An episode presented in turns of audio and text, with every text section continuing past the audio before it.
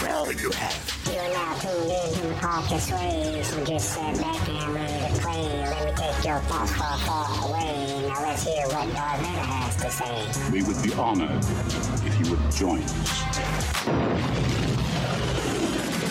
What's happening, far, far away family? How are you doing today? I hope everyone is doing well. So, we made it. We got through another Christmas, and this year just felt different. I don't know why, it just did. I don't know if it was all the COVID crap or what, but it just didn't feel the same. I was thinking back to when I was a kid and how I couldn't wait to wake up on Christmas morning. I would just run to the Christmas tree and almost dive into it like it was some type of swimming pool. Now I'm just happy that it's over. Maybe it's just I'm getting old. That reminds me, if you are a younger listener, stay young forever. Don't ever get into a hurry to grow up. Being a grown up is not all it's cracked up to be. Okay, enough with me ranting about the past and being old and young and all that stuff. We got the future to look forward to. And it looks like the future is going to be the book of Boba Fett. No, I'm not going to spoil it for you, but tonight you're going to want to go over to Lightsaber Radio. We're going to do a complete breakdown of everything that happened in the episode. Now let's get back to the last part of the Rule of Two. I combined the epilogue and the last chapter both together. They were really, really short. Plus, I wanted to start the New Year's with the season finale. And that will be next Wednesday. On that show, we will be informing you of all the new things that are happening with the show, what the new name will be, how the format of the show will change, just a whole lot of stuff. Okay, enough with all that. Let's get back to Bane. Because when we left off last week, Caleb had just healed Bane. The Orbalisk had all been removed, but it did come with a cost. Zannah had to tell the Jedi where they were. Let me rephrase that. Zannah had to tell the Jedi where Bane was at. And Bane was too weak to fight them. So he asked Zannah to end his life and rob the Jedi of their victory. So Zannah was standing over him with her lightsaber drawn, and that's where it ended. So let's see what happens next. The Light of Truth, one of the many Jedi cruisers that had been incorporated into the Republic fleet after the Ruusan reformations, landed with a soft thump on Ambria's desolate surface. They're ready for anything, Master Thonatu warned his team as they prepared to disembark. Back before he achieved the rank of Master, the Twi'lek had served as a Jedi Knight in the Army of Light on Ruusan. He had been assigned to Farfalla's ship, luckily in time to avoid the effects of the thought bomb, but not before he'd had ample opportunity on Ruusan to witness firsthand the kind of atrocities the Sith were capable of. He wasn't about to take any chances here. They'd been dispatched in response to a message drone that had arrived in Coruscant a few days before. The anonymous message inside had been cryptically short and somewhat disquieting in its lack of detail. It contained only a set of landing coordinates and four brief lines of text. A Sith Lord still lives. He killed five Jedi on Tython. He is now on Ambria, under the care of a healer named Caleb. He is badly injured and helpless. Less than two weeks ago, Master Farfalla and four companions had hastily taken off from Coruscant, leaving behind word they were heading to Tython in pursuit of a Dark Lord of the Sith. They hadn't been heard from since. The message drone offered a grim explanation of their fate, and it drew an immediate response from the Jedi Council. They'd quickly assembled a team of 14 Jedi, six Masters, and eight Jedi Knights, and sent them to Ambria under Thonatu's command to apprehend the man responsible for the massacre of Master Farfalla and his companions. The journey had been made with all possible haste, but now that they were here, they intended to proceed with caution, wary of walking into a trap. The landing coordinates had set them down a few hundred meters from a small wooden hut and a tiny campfire. A cruiser with the name Loranda, emblazoned on its side, was parked nearby.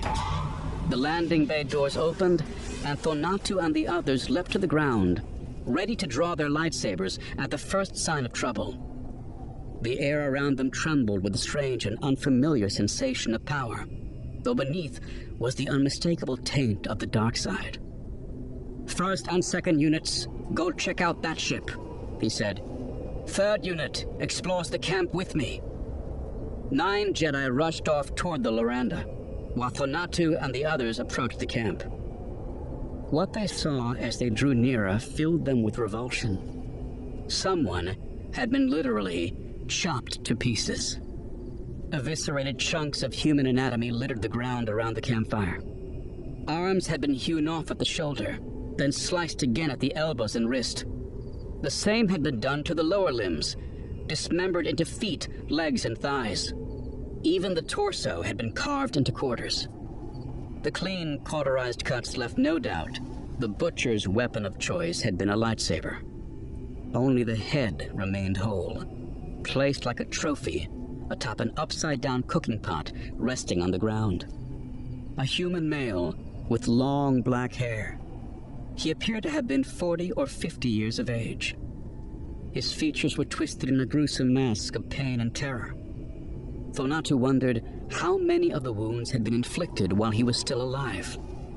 What kind of madness could make someone do this? One of the others asked. But Master Thonatu had no answer. We love bringing you more Star Wars, and it is because of our partners that we can do this week after week. So we invite you to be one of those partners. For as little as a dollar a month, you can help us keep this going. Your support will give us the ability to create future episodes, as well as provide you with the best sounding show on your playlist. And to express our appreciation, we will give you a shout out on our mid series show that we do in the middle of every book. You will also be automatically entered in all future giveaways. All you have to do is go to the show notes and click that listener support link. Now let's get back to the show. At a nod from their commander, the Jedi ignited their weapons. They crept toward the small shack, their commander in the lead. As a unit, they stopped when he heard a soft sound coming from inside the building hard, ragged breaths, broken by trembling sobs and whimpers of fear. A tattered blanket hung down across the building's open doorway, obscuring their view. The Twi'lek reached out with the force to try to sense whoever was hiding inside, but something, likely the strange underlying power of the campsite itself, blurred his awareness. I am Master Thonatu of the Jedi, he called out, flicking off his lightsaber's blade. We're here to help you. A scream of incoherent rage erupted from the shack. A young man burst from the doorway, brandishing a golden lightsaber above his head in his left hand. His right hand was nothing but a stump, and there was a crazed gleam in his eye. No! He shrieked as he charged at them, flailing wildly with his weapon. You'll never get me! No! No! No! Master Thonatu ignited his blade as the man fell on him with the fury of madness, his cries turning to mindless, beastly howls. The rest of his team reacted on instinct, leaping to their commander's defense. The battle lasted less than three seconds. The raving young man cut down by a swarm of Jedi lightsabers. When it was over, the Jedi took up defensive positions facing the shack, weapons poised as they braced themselves for another potential attack. For several seconds, nothing happened, and there were no further sounds of life from inside. Motioning for the others to stay back, Thonatu crept forward and pulled aside the blanket covering the doorway. The room beyond was empty except for five lightsaber handles lying beside the door. The Jedi Master stepped inside the small building, his keen mind quickly piecing together what must have happened. He recalled that Farfalla had used a golden blade, just like the one the man had attacked them with.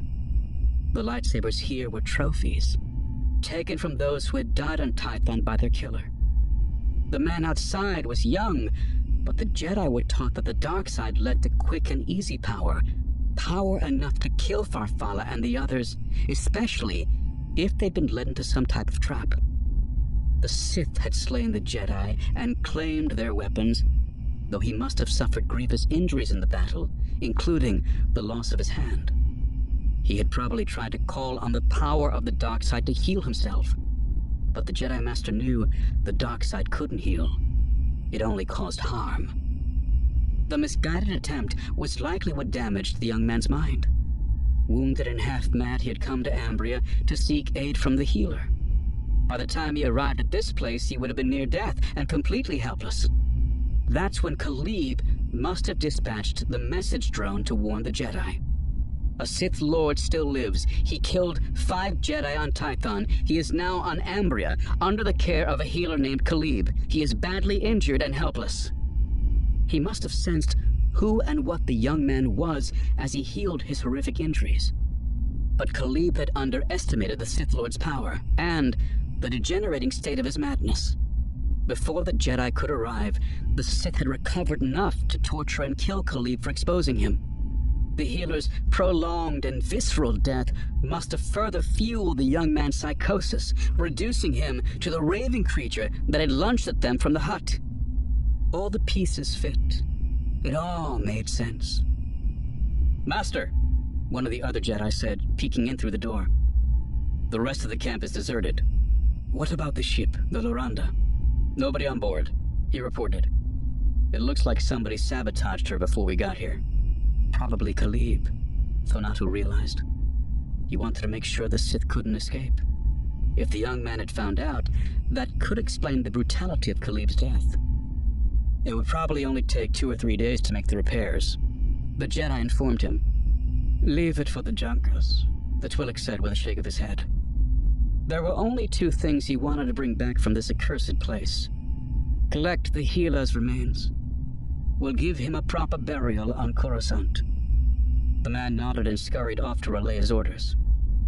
Master Thonatu bent over and gathered up the lightsabers of his fallen comrades from Tython, so they could be given a place of honor in the temple. The loss of Farfalla and his companions was a terrible tragedy, as was what had happened here. But at least he could go back to the Jedi Council and tell them with absolute certainty that the last of the Sith Lords had died on Ambria. He exited the small shack and headed back to his ship, knowing that the memories of the gruesome massacre in Ambria would haunt him for the rest of his life. He never thought to examine the small sleeping mat in the corner. He never noticed the trap door built into the floor beneath it. And he never sensed the apprentice and her unconscious master, masked by Sith sorcery, hiding silently in the cellar, just below his feet. Okay, so the end of the rule of two starts with Jedi showing up on Ambria, and they weren't playing around. The Jedi ship shows up with seven masters and seven knights. They had got the message that Caleb had Zannah sent. It told them of a Sith Lord that had survived, and what had happened to Farfalla and the other Jedi's on Titan, and how he went to Ambria to get healed of his injuries. So they weren't taking any chances. They were going to make sure that he didn't get away. The Jedi are punks, always jumping someone. 14 Jedi's versus one Sith. That's how you know that the Sith were more powerful than the Jedi. There was no such thing as a one on one. The Jedi had to jump the Sith. Okay, but the Jedi landed next to Bane and Zannah's ship. They split up and searched the area. Some went to search the ship, and others went to search Caleb's hut. This is when they found a body that had been dismembered. And it's not just cut up a little bit, it's completely cut up. The way it is described was basically that every body part was cut at the joint. The midsection was cut into quarters, and they knew it was done with a lightsaber because all the wounds were cauterized. Then the head was placed on a big pot, looking out over the camp, like it was waiting for them to arrive. Now that's just creepy. That's creepy, creepy. Ugh, that's creepy. As they got closer to the hut, though, they could hear someone inside. This is when the Jedi called out to whoever was in there. They said they were there to help. And this is when all hell broke loose. A man with one hand ran out of the hut. He was holding a gold lightsaber, and the Jedi cut him down. I mean, they cut him down fast. Then, after a few seconds, they went into the hut to find that it was empty, all except for a mat on the floor and some lightsaber. This is when they put it all together. Farfalla and the other Jedi had went to Tython. The Sith Lord had killed them, but he was wounded in the battle. So he came here to be healed. Then he had killed the healer in his madness, not knowing that the healer had sent the Jedi a message. This is why I think that the Jedi are overconfident. They didn't even investigate. They looked at the situation and came to a conclusion. This whole time, Bane and Zannah are in the cellar. She's using some Sith sorcery to block them out so they didn't know. Plus, the planet already has some dark side energy and stuff going on. But I would have questioned the whole thing. How did the Sith Lord take out five top notch Jedi's? One being the best duelist in the order. I just don't get it. Should have did a little bit more investigation. So they gather up Caleb's remains and the fallen Jedi's lightsabers, then they just leave. That's crazy. I don't get it, but that's where we're at. It took Zannah three days to make the repairs to the Loranda. She'd loaded Bane into the ship and hooked him up to the bacta pump so he could continue to recuperate while she worked, sedating him to accelerate the healing process. Now that their vessel was ready to leave Ambria, she went in to check on her master one last time.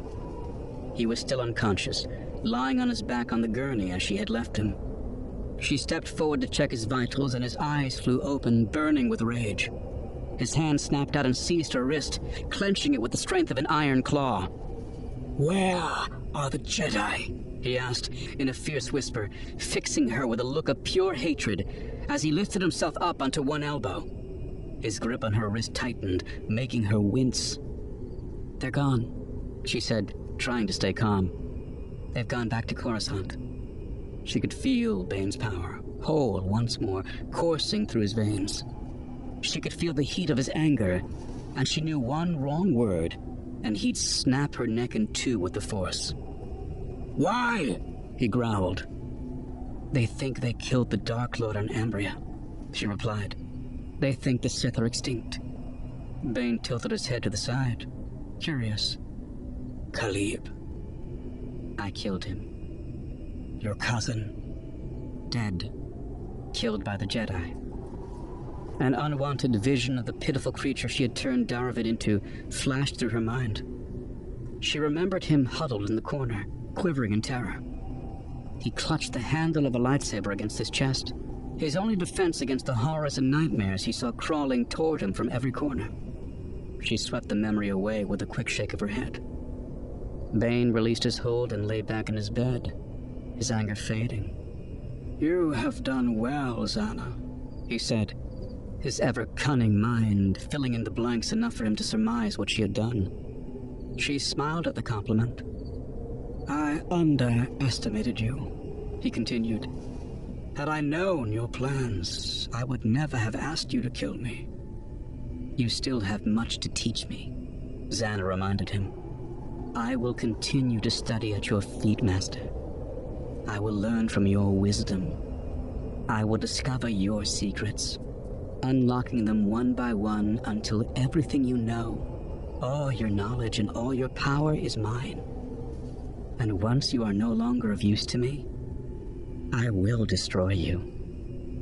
Bane raised an eyebrow at her words, and she could tell he approved. Her ambition was good. It would give her power. Her talents and abilities would continue to grow. In time, she would challenge her master for the right to rule, and only the stronger would survive. It was inevitable. It was the way of the Sith. One day I will surpass you, Zannah warned him. And on that day, I will kill you, Lord Bane. But that day is not today. Okay, so that's where the Rule of Two comes to its conclusion. And it's an amazing story. It comes to an end with Zannah telling Bane that once she had learned everything that she could from him, she would kill him and take his place as the Lord of the Sith. Now, the one thing that I like the most about this part is the way that she said it. Zannah told Bane that she would learn all his secrets, everything that he knew about the Force. Then she would kill him and that day would come. But that day was not today. I think Zannah is on her way to becoming a great Sith. But as I said earlier, that's also where the story came to an end. Okay, let's get to the quote for this week. And it comes to us from the Dalai Lama. Judge your success by what you had to give up in order to get it. If you think that you can be successful without having to sacrifice, I will tell you from my own experience, you are gravely mistaken. If you truly want to be successful, you will sacrifice everything to reach your goals. Nothing can be more important. You must put your goals before all. Be willing to sacrifice anything family, friends, your own body. How much you are willing to give up will dictate how much success you want to achieve. If you look at your day and realize you had time to relax, then that was time that you were wasting. You could have been doing something that would have helped you reach your goals. A very successful person that I had the honor of meeting gave me some very sound advice. She told me, You will get all the time in the world to rest when you reach your level of success. Your level of success is determined by what you want to achieve. Your actions show you how much you believe in yourself. If you are not willing to sacrifice, it will show in your actions. That was something that changed my life forever because I let my actions show me how dedicated I was to reaching my goals. We all might be able to lie to the world, but it isn't as easy to lie to the person staring back at you from that mirror. They know that you didn't give it your all. But I think that's all we have for today. Join us next week for the season finale and giveaway. Remember, you must email us at sway.audio at gmail.com for a chance to win any of those giveaways. Okay, I'm done. Have a happy new year, and we hope to see you next week. Thank you for listening to Sway. Join us next time for more Star Wars adventures. If you would like to listen to other episodes of the show, you can find us and subscribe on your favorite podcast directory. If you enjoyed the show, we would greatly appreciate a five star review. Once again, thank you for listening, and may the Force be with you. Sway was created by Keen Eye Shit and is a production of Pick Film Media. This show was produced by Quentin McDaniel, sound design by Theodore Thompson, research by Tammy Turner. I am your host, Kyle, and we will see you next time in a galaxy far, far away.